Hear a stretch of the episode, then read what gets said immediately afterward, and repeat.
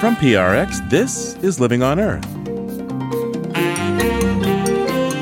I'm Steve Curwood. And I'm Bobby Bascomb. Whistleblowers at the EPA say they've been forced to delete cancer warnings about new chemicals. The scientists who are responsible for figuring out whether new chemicals pose risk to human health of the environment, they are being instructed to delete hazards from these risk assessments to make chemicals appear safer than they are. Where it says this is a carcinogen, it's crossed out, redlined out. Also, flaws in the way EPA calculates cancer risk. If you live near two refineries, they will look at the risk from both of those refineries together. But if you live next to a refinery and a chemical plant, then the EPA is not going to be looking at the total risk from both of those because they're considered two different types of facilities. That and more this week on Living on Earth. Stick around. From PRX in the Jennifer and Ted Stanley studios at the University of Massachusetts Boston, this is an encore edition of Living on Earth. I'm Steve Curwood. And I'm Bobby Bascomb. In some neighborhoods located near industrial areas, air pollution far exceeds levels considered acceptable by the Environmental Protection Agency. Those air pollutants include carcinogens like benzene, ethylene oxide, and heavy metals like chromium, cobalt, and nickel. And until now, if you wanted to know about the extra cancer risk you could face from living near those sources, you were out of luck. But now, in a first of its kind map and data analysis, the nonprofit investigative newsroom ProPublica has yielded new insights into how multiple sources of industrial carcinogens can add up to elevated cancer risk for local neighborhoods. Lisa Song is a climate and energy reporter at ProPublica and part of the team that put together the analysis. She's also a former Living on Earth intern and joins me now from New York City. Welcome back to Living on Earth, Lisa. Thanks for having me. So, what's new about this mapping tool? Um, what are you trying to show here? What we're trying to show is the cumulative industrial cancer risk from major sources of toxic air pollution. And this is important because the way the EPA normally assesses industrial cancer risk is they do it for one type of facility at a time. And so that often underestimates the estimated cancer risk because so many people are living in close proximity to several different industrial facilities at once. And so, how can you use this as a user? If you go to the ProPublica site, how can a person use this information that you've put together? So, we put this data together into a searchable map. So, you can type in your home address or your work address, and it will zoom in to your exact place and show you at a very localized level the estimated additional cancer risk from these big industrial facilities in your area. And if you live in one of those places where you don't have a facility nearby, it will tell you that, you know, the nearest facility is six miles away or 10 miles away or whatever the number is. You can also just put in the name of a town or a city and it will give you a kind of citywide overview to say, you know, in this area with a population of roughly this many people, you know, the largest estimated cancer risk in this area is X and the average is Y, something like that. And so, just to be clear, this is EPA's data and it's going into your database. Yes, the raw data from this comes from the EPA. And what they've done over the years is they take the annual data that the industries report to EPA about how many pounds of benzene or how many pounds of chromium they emit into the air every year. And then the EPA runs its own air model on these emissions to model out where the emissions are going, kind of where they go geographically and the concentrations at places on the map. And so all of this raw data has been in EPA's possession for, for many years. And what ProPublica did is we analyzed it and put it together in a way to make it searchable and usable and practical for the public. And so you identified more than a thousand hotspots around the country where industrial sources emit carcinogenic air pollution. Where are they generally located? Most of these hotspots are in southern states. So the top hotspot on our map is what's known as Cancer Alley in a part of Louisiana. And then other top hotspots are uh, there's one near Houston, uh, and then there's one in Orange, Texas. This is the same area where they're looking to expand. And we've covered some stories in the past on the show about ethane crackers and looking to site new ethane cracking facilities in the same area where people already have an elevated health risk associated with industry. And EPA knows about it. It almost seems like these are just kind of sacrifice zones. Yeah, and that and that is the term we and others have used to describe these areas. And it's important to remember that this is simply how our regulatory system is set up. It was not set up to adequately account for cumulative risks. The way the EPA assesses risk, you know, they're slicing and dicing the risk in a way that, for example, if you live near two refineries, they will look at the risk from both of those refineries together. But if you live next to a refinery and a chemical plant, then the EPA is not going to be looking at the total risk from both of those facilities because they're considered two different types of facilities. So that oversight is baked into the way that the EPA does its regulations right now. And when we spoke with EPA officials, they did say that the Biden administration plans to take a look at this and, and perhaps have a new approach, but that's something that's going to take time. So right now, you know, we have not seen that concrete action yet. Well, let's talk about one of the people that was featured in your article. Tell me about Brittany Madison, please. Sure. Brittany lives in Baytown, which is near Houston, and she lives with her family. And they live next to many, many different industrial facilities. So Brittany's apartment is within 30 miles of more than 170 facilities that give off toxic emissions. And we looked at the three facilities that account for most of the risk on her block. Those facilities include an ExxonMobil refinery and then two other uh, large facilities. So if you look at the risk of each of these facilities in isolation, the risk is relatively low. So the refinery, for example, increases the estimated risk of getting cancer on her block by about one in 730,000. And then you know, the two other facilities are somewhere in the range of one in a hundred or 200,000. But then when you add up the combined risk from all three facilities plus all the other facilities in the area, the estimated additional cancer risk jumps to one in 46,000. So you can see how quickly these combined risks add up together. And when we spoke with Brittany, she talked about how her niece, who's only three years old, has asthma and needs asthma treatments, how she and her family have suffered from headaches and migraines and other ailments, particularly after an industrial accident at the refinery a couple of years ago. She's had family members who have died of cancer. She's had family members who have worked for the industrial sector. And one thing to keep in mind about our map and our reporting is it's very difficult to prove that a particular person's cancer was caused by a particular type of pollution.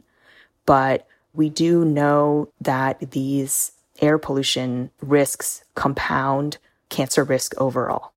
I believe you said her cancer risk, um, when you overlay all of these these hazards, is one in forty six thousand. What is the EPA threshold, if there is one, for concern? I mean, at, at what point is there some sort of intervention, even? So the EPA, their main general threshold for cancer risk is one in ten thousand, but they also don't use one in ten thousand as an absolute cutoff point. At the same time, the EPA actually has an aspirational goal of minimizing the number of Americans exposed to industrial risk higher than one in a million. So, certainly by the one in a million standard, the place where Madison lives, that cancer risk is much, much higher than the one in a million goal. But it is lower than the one in 10,000 that EPA typically considers an upper limit. And I believe you even drilled down further into the US population as a whole to see where we lie in the spectrum of cancer risk. What did you find there? Well, in terms of the EPA's aspirational standard, we found that 74 million Americans live in places where the estimated risk is greater than one in a million. And that's something like a fifth of the US population. If you're looking at places with higher than 1 in 10,000 risk, which the EPA generally uses as an upper limit, then about a quarter million people live in those places. You've got places like Cancer Alley, uh, certain parts of Texas, but also other states as well. There's a lot of smaller pockets of hotspots in places that maybe the residents don't even know they're living there. And Brittany Madison is African American, and we know that communities of color tend to bear out more pollution burden than predominantly white communities. To what extent were you able to quantify that risk for Black communities using this mapping tool? Yeah, so our national analysis showed that in census tracts that are mostly people of color, they experience about 40% more pollution than census tracts that are mostly white residents. And in mostly black census tracts, they're being exposed to more than double these pollutants than predominantly white census tracts. So it really is something that confirms the decades of research that have shown how pollution is segregated and pollution is concentrated in communities of color. You know, how do you hope the public will use this tool that you've come up with? I think the first thing is we just want the public to be aware and to, you know, search for their own homes, to search for their friends and families' homes and see are you living in an area that is a hotspot? And if so, we've actually published a guide for residents in hotspots that explains to them what are the types of things that community groups and other hotspots have done historically. The guide, we hope, will perhaps give them more context to our findings and help alleviate certain anxieties. The guide also explains that very organized communities in Cancer Alley, for example, they have done things like campaigned for regular air monitoring. They've looked for funding to conduct their own independent air monitoring. Some communities have done things like worked with the facilities so that they're all notified whenever the facility has some kind of unexpected accident. Other people have purchased air filters to use inside their homes to make the air a little bit safer indoors. And other communities even have worked with lawyers and filed lawsuits. So there's really a whole bunch of things that these types of communities have done historically. And we're hoping that our guide can just help inform and perhaps empower people who are discovering they're in hotspots for the first time. Lisa Song is a climate and energy reporter for ProPublica. Lisa, thank you so much for this wonderful tool and for chatting with me today. Thanks. We reached out to EPA to ask about potential plans to change the way they assess cumulative risk from industrial exposure.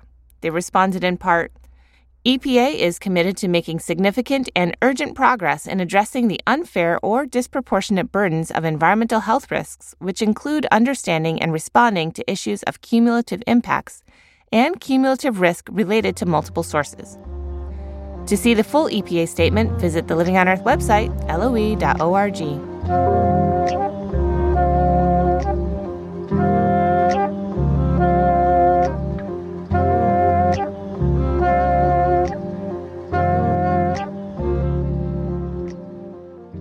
Coming up, whistleblowers at the EPA say the agency has a revolving door with industry and doesn't adequately protect public health. That's just ahead on Living on Earth.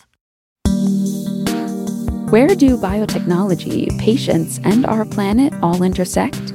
Find out by listening to the I Am Bio podcast. I Am Bio brings you powerful stories of biotechnology breakthroughs, the people they help, and the global problems they solve. This fall, I Am Bio dives into today's important issues. Is the use of psychedelics to treat mental health promising or dangerous? How does overturning Roe v. Wade directly impact individuals who live with chronic illness? The podcast is hosted by Dr. Michelle McMurry Heath, President and CEO of the Biotechnology Innovation Organization. A medical doctor and molecular immunologist by training, Dr. McMurry Heath has spent her career helping patients benefit from cutting edge innovation. New episodes begin September 13th. Subscribe wherever you get your podcasts.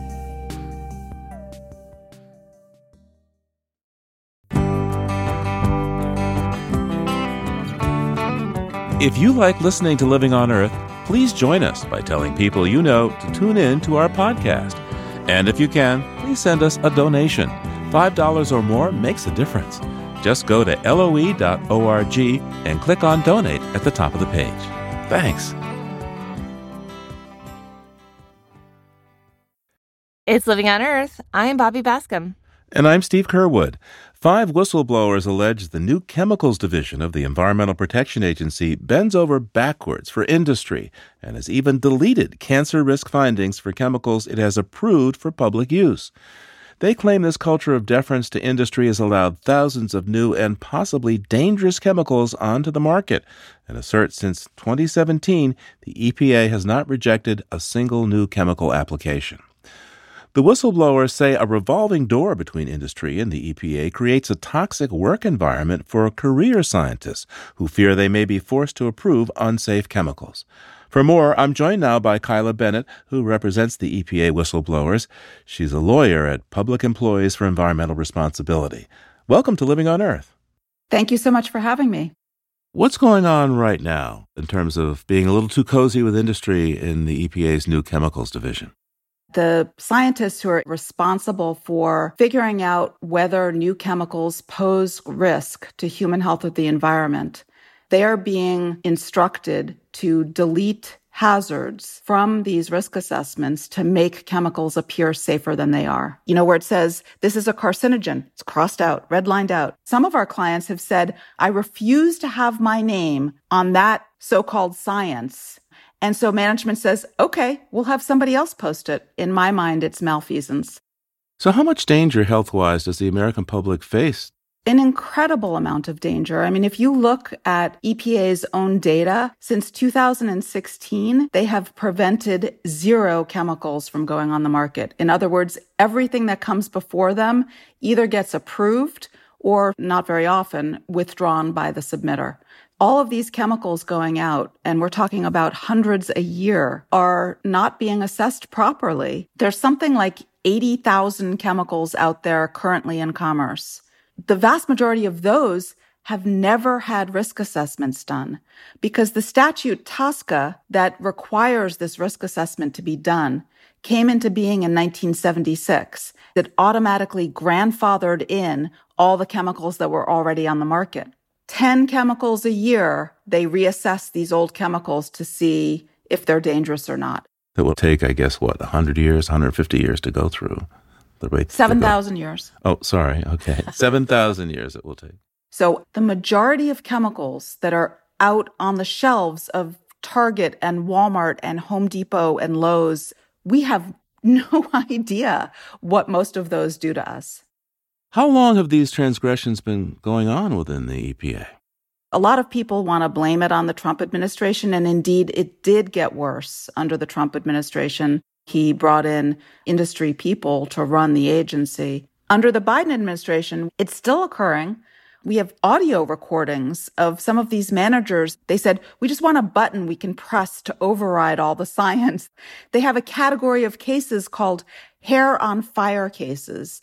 So anytime an industry or a congressional calls EPA and says, why is it taking so long? It becomes a hair on fire case and management takes it and gets it out faster. This is not the way this is supposed to work.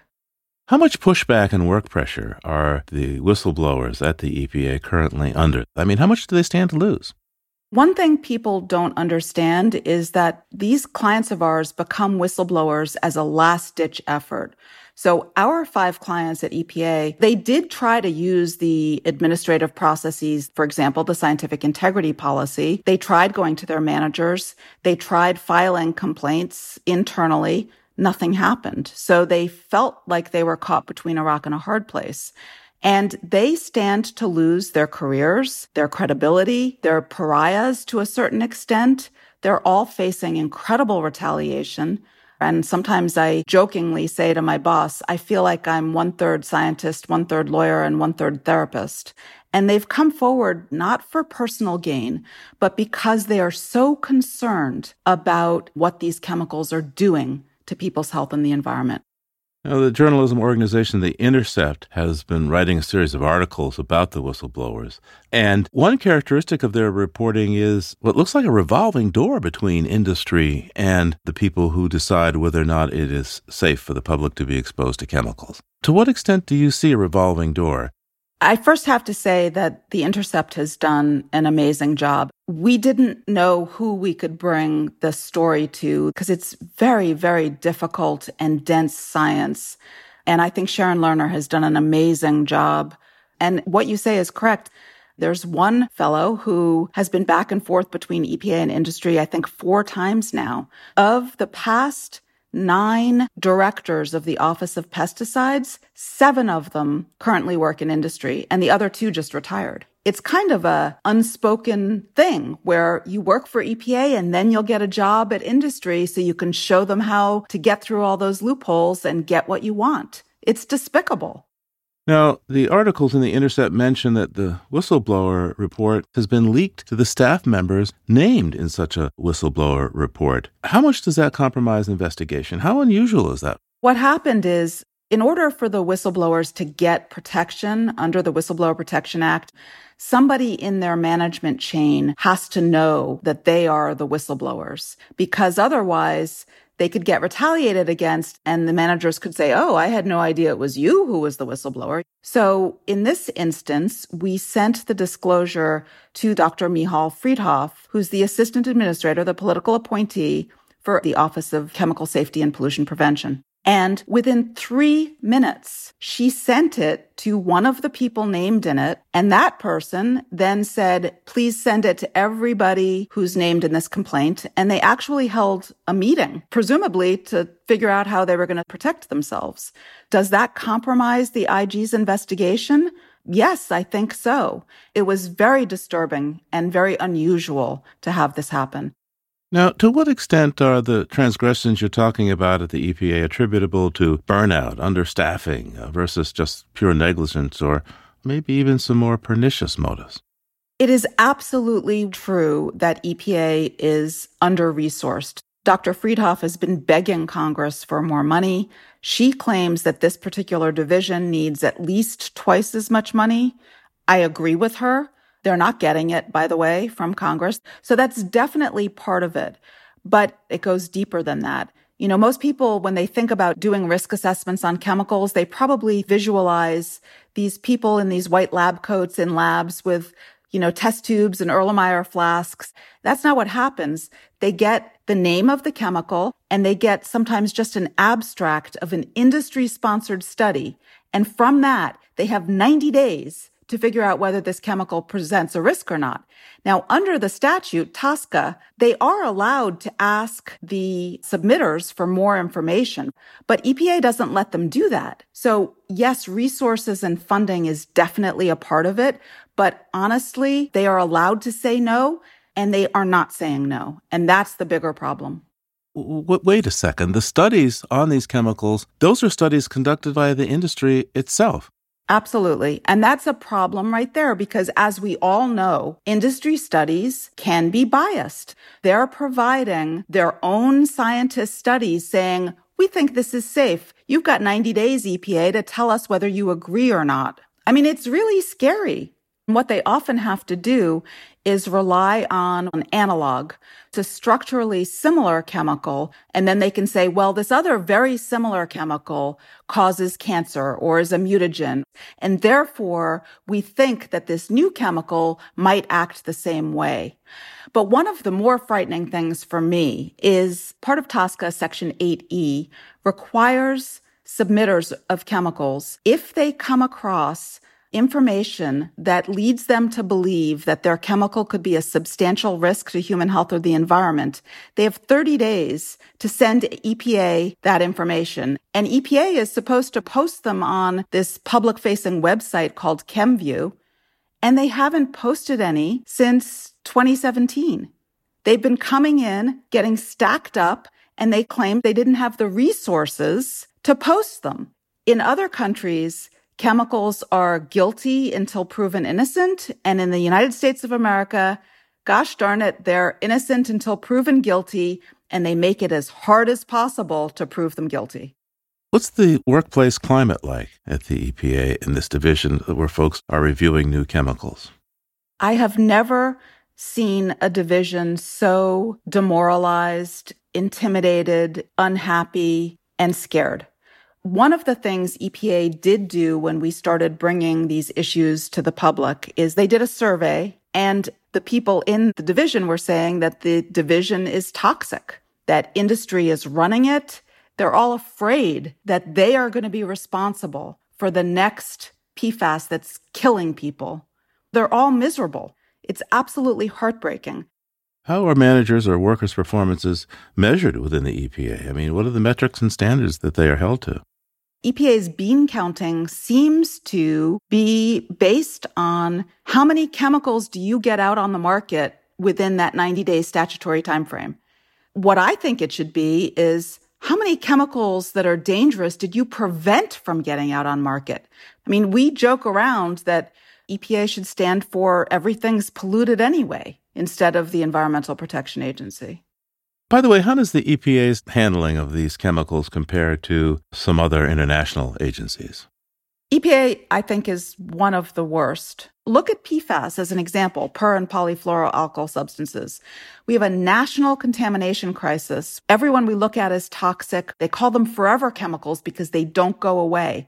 Even here in my little town in Massachusetts, I cannot drink my water because of how much PFAS we have. What has EPA done? Nothing. They have not banned any of them. They have a guideline on two of them. Europe is moving ahead with banning them as a class. What's your wild guess as to how many adverse health effects are in our population from the EPA's failure to appropriately regulate these chemicals? Virtually every environmentally induced health effect that everybody has is from something that came across EPA's desk. Everything. Everything. Except for maybe skin cancer. They say something like 15% of cancers are from viruses, but the other 85%, they're from chemicals. So, what kind of short term measures can people take? How can we know to protect ourselves? The only thing that I tell people is to try to go as natural as possible. When my husband and I walk our dogs around the block, I can smell people's fabric softeners come out of the dryer vents. Those are carcinogens. These safety data sheets, which are supposed to inform workers or consumers, don't have the information on them because of what EPA is doing. So basically, the short answer to your question is it's impossible to know. So, how can communities act to pressure the Environmental Protection Agency? There's a special class of communities that are at risk, those folks who live on the fence line of manufacturing facilities or low income minority communities that are already disproportionately exposed to toxins and emissions and, and don't have the health care options that many people do have. What can be done? You know, we're here to help. There are other environmental groups that are trying really hard to help, Environmental Working Group and Earthjustice. But if you look at, for example, Cape Fear in North Carolina, those community groups are fighting back really, really hard against the PFAS contamination in their towns. Flint, Michigan, they've got some great activists there. Their water is still not safe to drink. And not only do they have lead, but they have PFAS as well. The only advice I can give them is to do Freedom of Information Act requests to EPA, push them, call your congressionals, both state and federal. So many people think that because a Democrat is in office as president, that the EPA is okay. It is absolutely not the case. So, what about the investigation into the EPA? What kind of changes are possible? I have a lot of hope with the inspector general. They are taking this very seriously. They have a team of people. They got confidential business information, CBI cleared. They brought on board chemists and toxicologists to review the information that we've given them. But it's slow going and we gave them so much information. I'm hoping that the investigations are finished sometime this calendar year. But the tricky part is that once the inspector general comes out with a report or reports, they don't have enforcement power. It's recommendations to EPA. So what do we think EPA is going to say? While we may be vindicated, is the problem going to get fixed? I honestly don't know. Kyla Bennett is Director of Science Policy for Public Employees for Environmental Responsibility. Thank you so much for taking the time with us today. Thank you so much for having me. I really enjoyed it.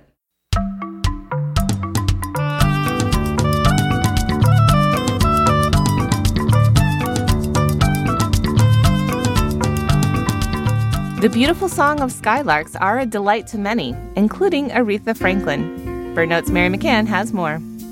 Sky.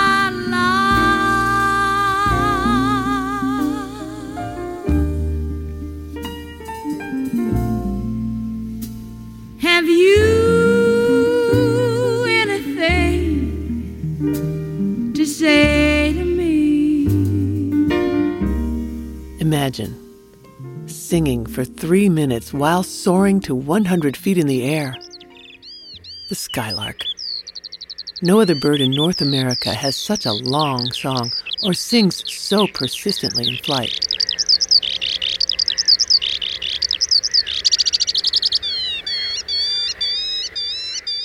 Around 1902, skylarks were brought from England to Vancouver Island, British Columbia, to satisfy the desire of English immigrants to hear the bird's exalted song.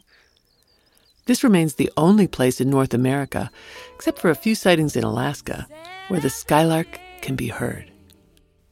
Never mind. They do what so many birds do. They carry our aspirations and send our spirits soaring. I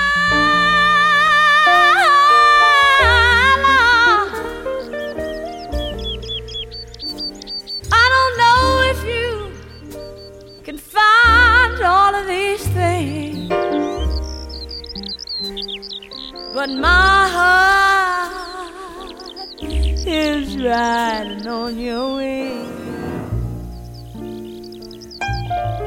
For photos, flock on over to the Living on Earth website, loe.org.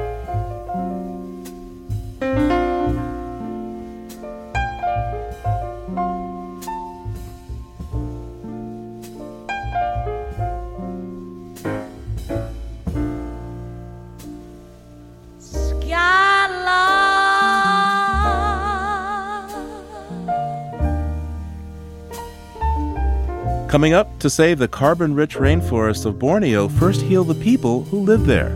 How to do it is just ahead on Living on Earth.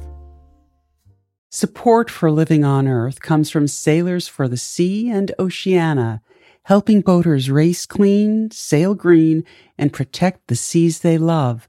More information at sailorsforthesea.org.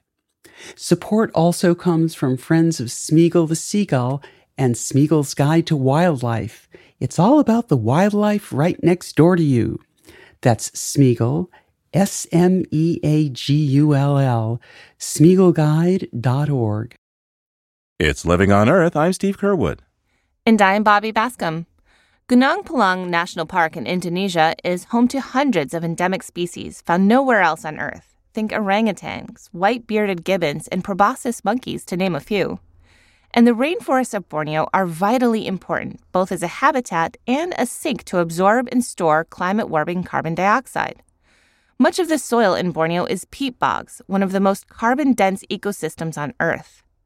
Largely because of deforestation, Indonesia often ranks in the top 10 for greenhouse gas emitting countries.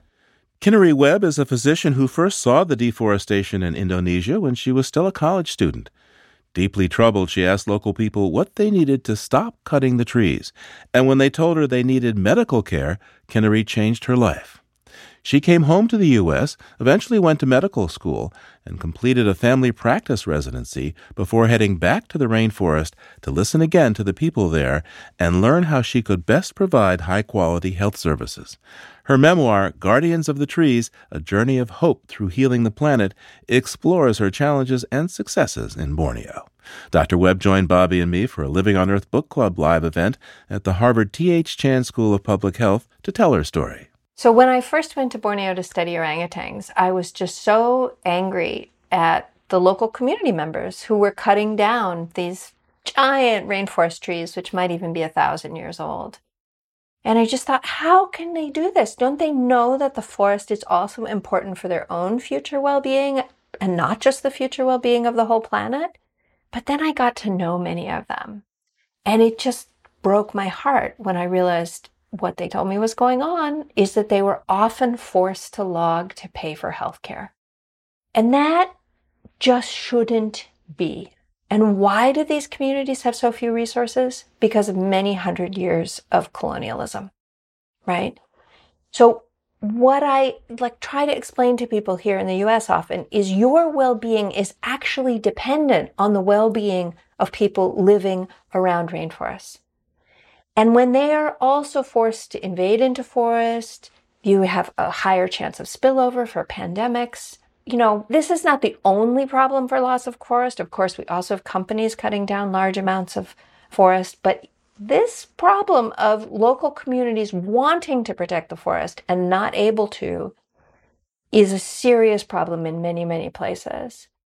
And it's often access to healthcare, right? One woman told me if anyone tells you that they have not logged to pay for healthcare, they are lying to you because that is the only way to get enough money for a medical emergency, which can cost an entire year's income.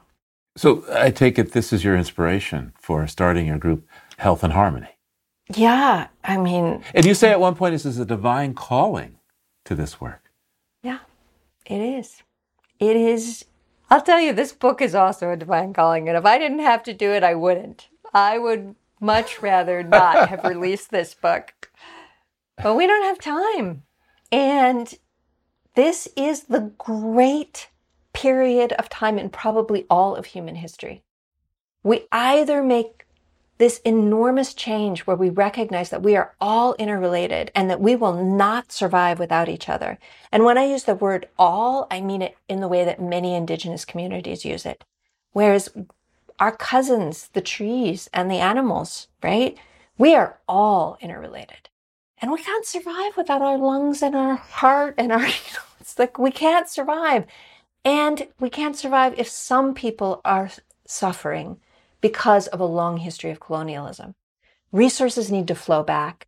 And these communities know what the solutions are. They know how to solve the problems, how to address the critical, I call them fulcrums of change. These areas where if you change those few things, and I think they're completely invisible to outsiders, but local communities can say, if these things change, everything else will change. Well, that's certainly true. Um, can you tell our listeners some of the details of how it works? How do you um, provide healthcare to people in exchange for not logging? What, what were some of the details that you worked out with them, or really that they suggested to you? Yeah, so some of the cool things are they wanted affordable, high quality healthcare. Okay, so affordable. How do we make it affordable?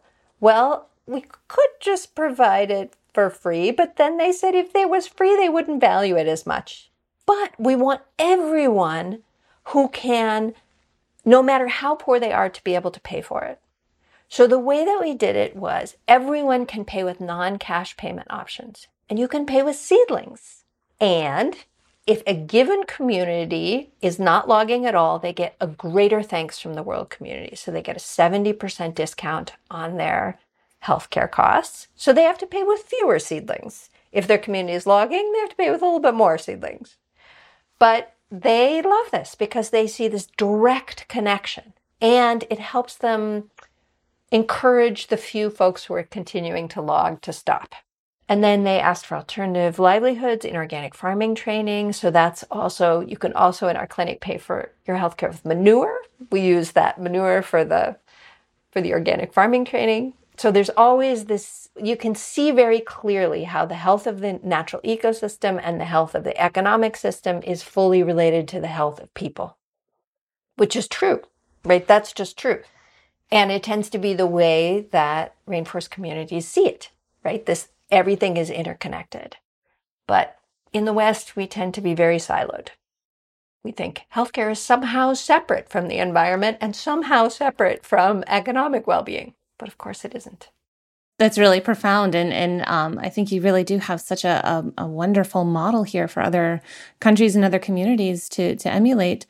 Can you talk about, you know, maybe the personal story of one of the people that came into your clinic that that you were able to help? I'm, I'm thinking of a, of a patient named Darty. Can you tell his story for us? Sometimes I think about his story as a metaphor for where we all are on the planet. Darty his mother found us at an eyeglass distribution center when, when, when we were giving out eyeglasses one day.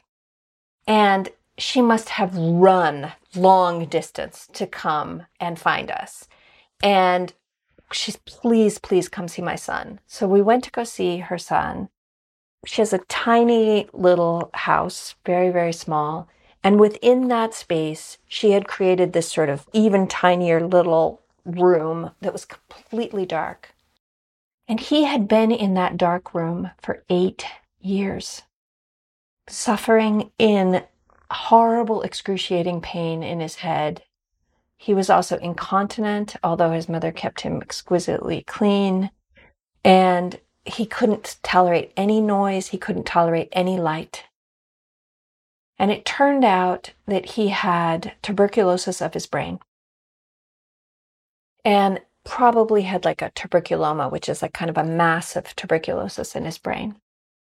So he was in just terrible distress, suffering extremely. She had spent every bit of money they possibly had on care and had not been able to figure out what was wrong with him. We were able to correctly diagnose him and start him on treatment. He was, in fact, our first inpatient at the clinic when we started. And that was like, it was kind of a, this totally miraculous thing. We had to like bring him at night and like, you know, put all shades and like we're to nearly carry him into the clinic. Um, and then we were able to give him antibiotics, the tuberculosis medicines, and also some steroids to kind of prevent any, as all the TB bacteria are dying, they can create a lot of inflammation. So we were able to treat him. Within two days, he is like walking. He is can tolerate light. I mean, it was just the improvement was just unbelievably dramatic. And his mother paid with non-cash payments. She paid with these beautiful handicrafts that she had made. But the thing about TB medicines, you have to take them for a very long time because even though you have this dramatic improvement right away, you really have to take your medicines. So that was a whole nother process. But then, even though he eventually was better physically, he was terrified. He was terrified to go outside. After being in the dark for so long, you know, it makes sense that you would just be scared right? Mm-hmm. It's a mm-hmm. totally new thing out there. And so then we had to have a mm-hmm. psychiatrist mm-hmm. come and work with our Indonesian docs to teach them how to help him slowly learn how to be in the world. And that did work. And then one day he actually asked uh, Dr. Made, who was the doctor who's taking care of him, can I go to the beach? And for me, that is kind of like, that's where we are on this planet, right? We have been in the dark for a very long time we are just beginning to see our interconnections. We are just beginning to see what a massive crisis climate change is. But now we're scared. Even though the truth, the healing knowledge of truth is basically here for almost all of us, we don't know what to do. We don't know how to be in the world. And there is that personal healing and that community healing that leads to the planetary healing. And eventually, Darty actually got a job and he was able to support his family. And, you know, he had this integrated health in all ways with a healthy, sustainable livelihood and a sustainable family. And he could have access to continued care. That's what we need to do on our planet. We need to do the personal healing and the community healing and the global healing. And we need to listen to those who have suffered the most about what the solutions are. It seems a tall order, but uh, you've really given us a path forward, I think, with this book and, and the beautiful stories within it. We're also working on a platform too to really help people connect around the world, where people can see the solutions of rainforest communities and then be able to partner with them and yeah, bring about this great healing. Before you really got going with your clinic and the reforestation efforts there, you, you engaged in something you called radical listening. You know, the notion that you want the members of the community, you want to go and ask them what they need and, and then listen to them. And that was sort of a radical approach to this type of work. Can you tell us a little bit about why is that a radical notion? Why isn't that done more often? Yeah, boy, you wouldn't think it'd be radical, right? I mean, I was kind of joke like like the really radical thing is that we don't only listen to communities about the solutions are, we actually do it, right? because lots of organizations say they listen or they get input about what their idea is. That's that's a common way of doing it as well. which from my perspective is not radical listening. Radical listening is to let go of your own control of what the answer is. To say, I trust you. I trust the local knowledge that you know what the best solutions are. And then I will absolutely bring resources from the global north and exactly execute your solutions. It's radical also because it is a reversal of the colonial flow of resources. And it's not just like one and done, it's a constant process of like working with the communities. Okay, so how's this going? Now do we want to adjust it in any way and how that's going and, and what is and it's not just like the biggest part of the solutions, but every detail of the solutions as well. So I, I want to follow up with a question because I mean you've had such remarkable results in Borneo. And the question is, how might these be replicated in other forest communities, the Amazon or, or the Congo? And wanted to know particularly about your experience in the Brazilian part of the Amazon, especially during this pandemic. Yeah. So we have known we needed to move really fast. And we knew we had a model which looked like it was working in Borneo. Well, it's very, Stanford did an evaluation. It looked very, very successful. Its data is excellent. But we wanted to see if it would work in ecosystems that were very different. So we started working in Madagascar. Um, Ashley Emerson, who's our fabulous program director, she says if we can be successful in Madagascar, we can be successful anywhere in the world because there are so many stressors and it's very, very difficult to work there. But we have so far been wildly successful. And again, with radical listening, the communities are identifying healthcare, alternative livelihoods, and education access as the key factors. And again, in Madagascar, the threat to the forest is primarily individuals who want to protect the forest, just don't have a choice, and see that they are making a choice between their short term well being and their long term well being. But what are you going to do? Right? I mean, I had to cut down trees to pay for a C section. I would do it. Right? Of course I would. It's a little different in the Amazon what you have are rainforest communities, indigenous communities, other traditional communities like uh, descendants of rubber tappers who are living in the forest and protecting it and protecting it from invaders. But when they get sick and die, or when they have to leave to access services, they leave forest vulnerable to be invaded by outsiders to be cut down, and occasionally they will make deals. There's one man we know of who had worked his entire life to protect the forest, and then his son got really sick and was going to need long term care, and he made a deal with a logging company who came in, right? And they paid him enough that he would be able to take care of his son. And how can you blame him? And yet, I don't want anyone to ever have to make that decision. So we did radical listening again with these rainforest communities and asked them what they would need. What are the solutions that they see for protecting the forest? What do they need? We call it a thank you from the world community so that they can protect this forest. And again, they needed access to healthcare, particularly during the pandemic. They needed the ability to be evacuated if they were very sick. They needed vaccines, so we have been doing vaccine trips up, uh, and they needed healthcare trips like three or four times a year, and we've been doing that as well. How do you bring what you learned with radical listening home to America? Because we have a society where instead of cutting down trees, people are burning or extracting fossil fuels, investing their retirement accounts in fossil fuels. So, how do you bring this concept of radical listening back to an America that is so broken right now? It seems like we don't listen to each other. We have nurses picketing hospitals, protesting a vaccine mandate. I mean, man, it seems to me the folks in the rainforest are in a much better shape than we are right now. Well, I think actually many of the issues are very similar. First of all, there are social justice issues, right? There's intersectional environmentalism, which is to say, where are the worst polluting industries? In communities of color, right? What are the solutions? Those who are closest to the problems are going to know the solutions the best. And I believe that should be on a neighborhood basis, which is to say, every neighborhood is going to know what the solutions are for their neighborhood.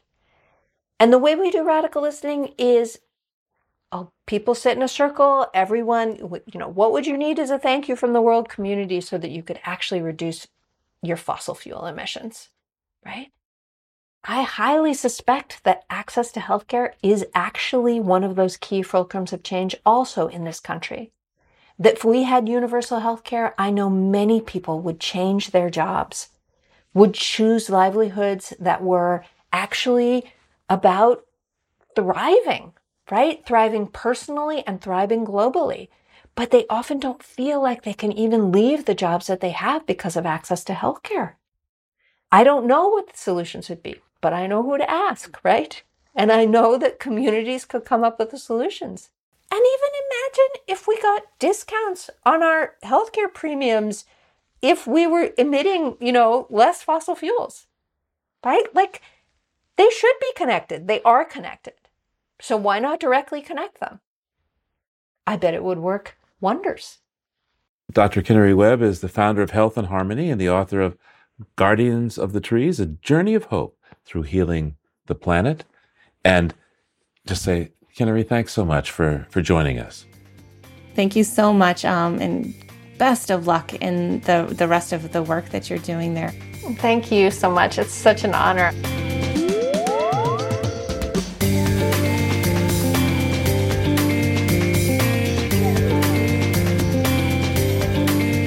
On Earth is produced by the World Media Foundation. Our crew includes Naomi Arenberg, Loma Beltran, Chloe Chen, Iris Chen, Josh Kroom, Jenni Doering, Delaney Dreyfus, Mark Kausch, Mark Seth Lender, Don Lyman, Louis Mallison, Ainsley O'Neill, Sophia Pandelidis, Jake Rigo, Hannah Richter, and Yolanda Omari. Tom Tiger engineered our show. Allison Lirish Dean composed our themes. You can hear us anytime at loe.org, Apple Podcasts, and Google Podcasts. And like us, please, on our Facebook page, Living on Earth. We tweet from at Living on Earth and find us on Instagram at Living on Earth Radio. I am Bobby Bascomb. And I'm Steve Curwood. Thanks for listening. Funding for Living on Earth comes from you, our listeners, and from the University of Massachusetts Boston, in association with its School for the Environment, developing the next generation of environmental leaders, and from the Grantham Foundation for the Protection of the Environment, supporting strategic communications and collaboration in solving the world's most pressing environmental problems.